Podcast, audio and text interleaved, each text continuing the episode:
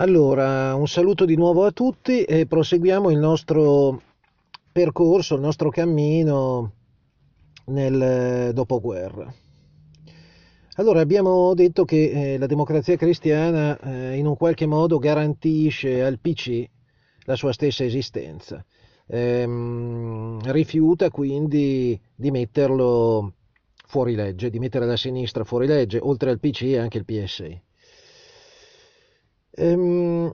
in quel periodo ovviamente si preparavano le elezioni del 48 e gli Stati Uniti comincia, cominciarono a immettere nell'area del centrodestra, in particolare nella democrazia cristiana, ma anche nei partiti della destra storica, la MSI ad esempio, o il Partito Liberale anche, e molti soldi e molte risorse. E avremo modo poi in un, un successivo capitolo di approfondire questa cosa. Basti, basti dire adesso che alla fine questo tipo di, questo tipo di politica e di aiuti portò eh, la democrazia cristiana e i suoi alleati a sconfiggere le sinistre alle elezioni del 48. E, ehm, il sistema proporzionale era un proporzionale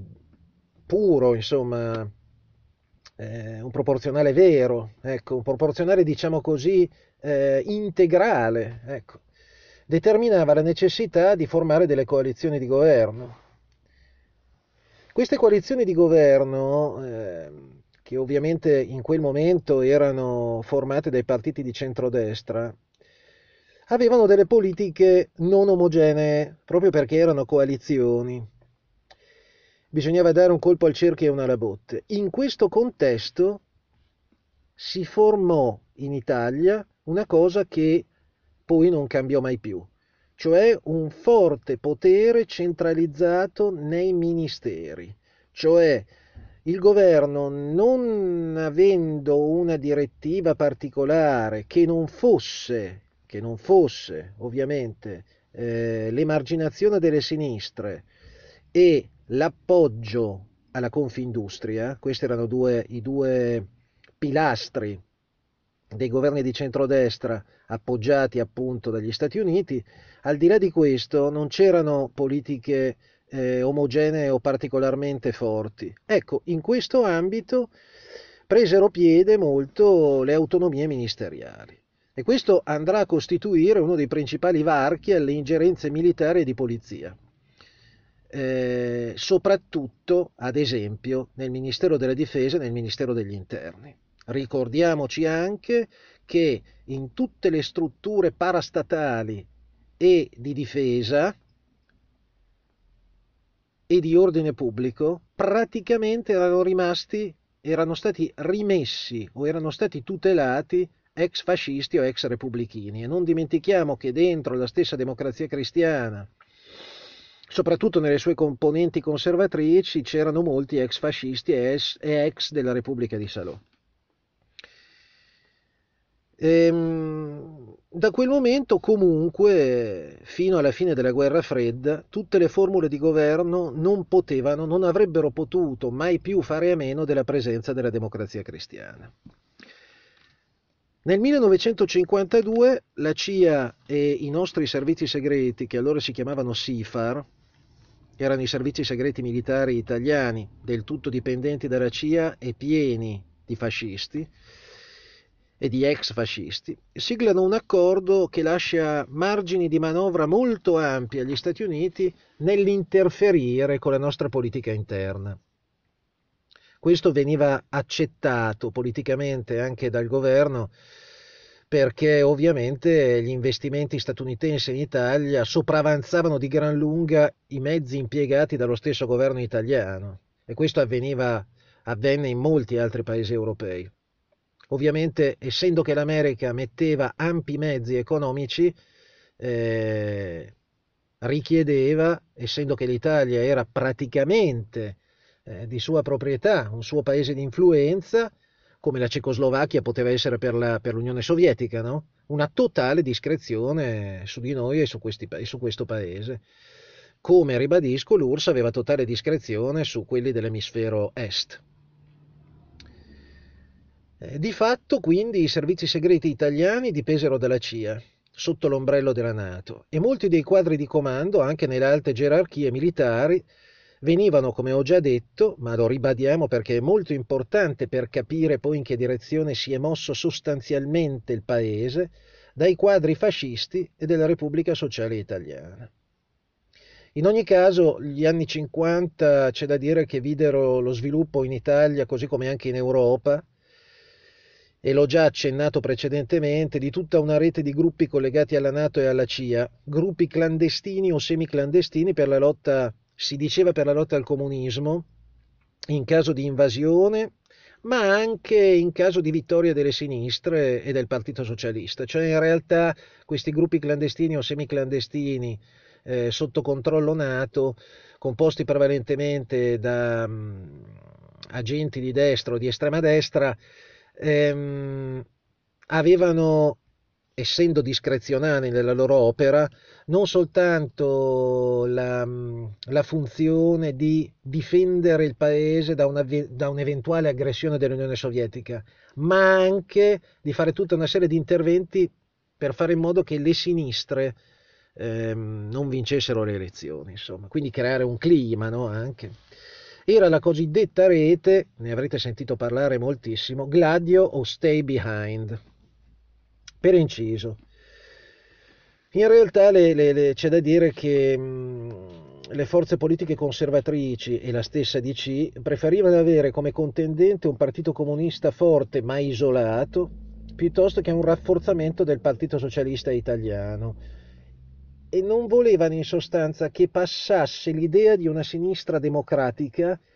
che poteva in un qualche modo attirare di più la maggior parte della popolazione, no? un'idea socialdemocratica assolutamente contraria al comunismo, ma favorevole a cambiamenti sociali che venissero incontro alle esigenze delle classi più deboli. Ecco, accadde in questo periodo e si cementò un accordo tra forze imprenditoriali, forze dell'ordine, forze militari, referenti degli Stati Uniti, fascisti, neofascisti, semplici conservatori o anche opportunisti dell'ultima ora, nonché le mafie, un accordo per mettere dentro al calderone della difesa contro il comunismo in realtà in realtà tutta una serie di attività per impedire che si sviluppassero delle forze riformiste. Questo è molto importante perché eh, questo mantenere in questo modo soltanto un partito comunista molto forte fece poi molti danni anche a sinistra. Il PC d'altra parte sapeva, erano consapevoli i dirigenti del PC, Togliatti in testa, di avere fondamentalmente tutti questi alleati, paradossalmente, proprio anche nella destra e nel centrodestra, il Partito Socialista, i partiti socialdemocratici erano stritolati in mezzo a questi due colossi e quindi il PC in un qualche modo sapeva di avere nella democrazia cristiana il miglior garante della sua legalizzazione. Il PC aveva un forte modello organizzativo e spinse negli anni gli altri partiti a imitarlo, cercando di attirare nella propria sfera di influenza ogni movimento della società civile a occupare le istituzioni. Cioè c'era un radicamento molto forte, molto capillare, molto organizzato del Partito Comunista, era il partito più organizzato in assoluto, dove non c'erano neanche eh, dove le dissidenze interne venivano risolte con il metodo del cosiddetto centralismo democratico. Se ne discute dentro a una stanza e poi si esce con la stessa eh, direttiva per tutti, mentre negli altri partiti, anche dal punto di vista pubblico, vi erano delle discussioni, delle differenze, la formazione di correnti che vennero molto accentuate dall'autonomia, come abbiamo detto prima, dei ministeri. Ecco, questa organizzazione che rendeva il Partito Comunista molto efficiente venne imitata da altri partiti e anche la DC, la DC si dispose in quest'ordine di idee, quindi di diventare sempre più collegata alla società civile.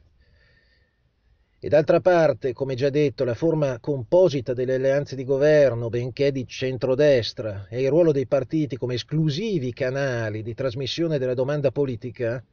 ovviamente indeboliva molto l'unità di intenti dei vari governi e come già detto prima facilitava le forme di correnti interne ai partiti stessi che avevano il monopolio di certi ministeri. La democrazia cristiana aveva avuto per 30 anni il monopolio del Ministero degli Interni, del Tesoro, dell'Industria, delle infrastrutture, degli esteri, della difesa. Ministeri molto importanti. E accanto così a un ceto politico notabilare di vecchia di notabili di vecchia tradizione, cioè avvocati, medici, amministratori locali, si andava a formare sempre più un ceto politico meramente funzionariale o parafunzionariale di partito o di governo. Per la democrazia cristiana c'è da dire che questa, questo, il correntismo fu una caratteristica fondamentale e peculiare e perfino vincente perché le permise di raccogliere consensi in un ampio ventaglio di direzioni. Ed erano infatti gli accordi tra correnti che stabilivano i criteri di spartizione dei posti di ministro e sottosegretario. Cioè praticamente a seconda della corrente che vinceva al congresso della DC, poiché la, la DC aveva il monopolio del governo e dei ministeri principali, tesoro e finanze comprese, Ecco, eh, questo monopolio eh, permetteva che la corrente che vinceva al congresso poteva scegliere i criteri di spartizione dei posti. Inoltre c'era appunto nel centrodestra e nella DC in particolare la competenza, come ho già detto, quasi esclusiva per tutti gli apparati di sicurezza. E qui chiaramente ehm, c'era un'assoluta fedeltà all'atlantismo garantita all'America, garantita sì, all'America e dall'America.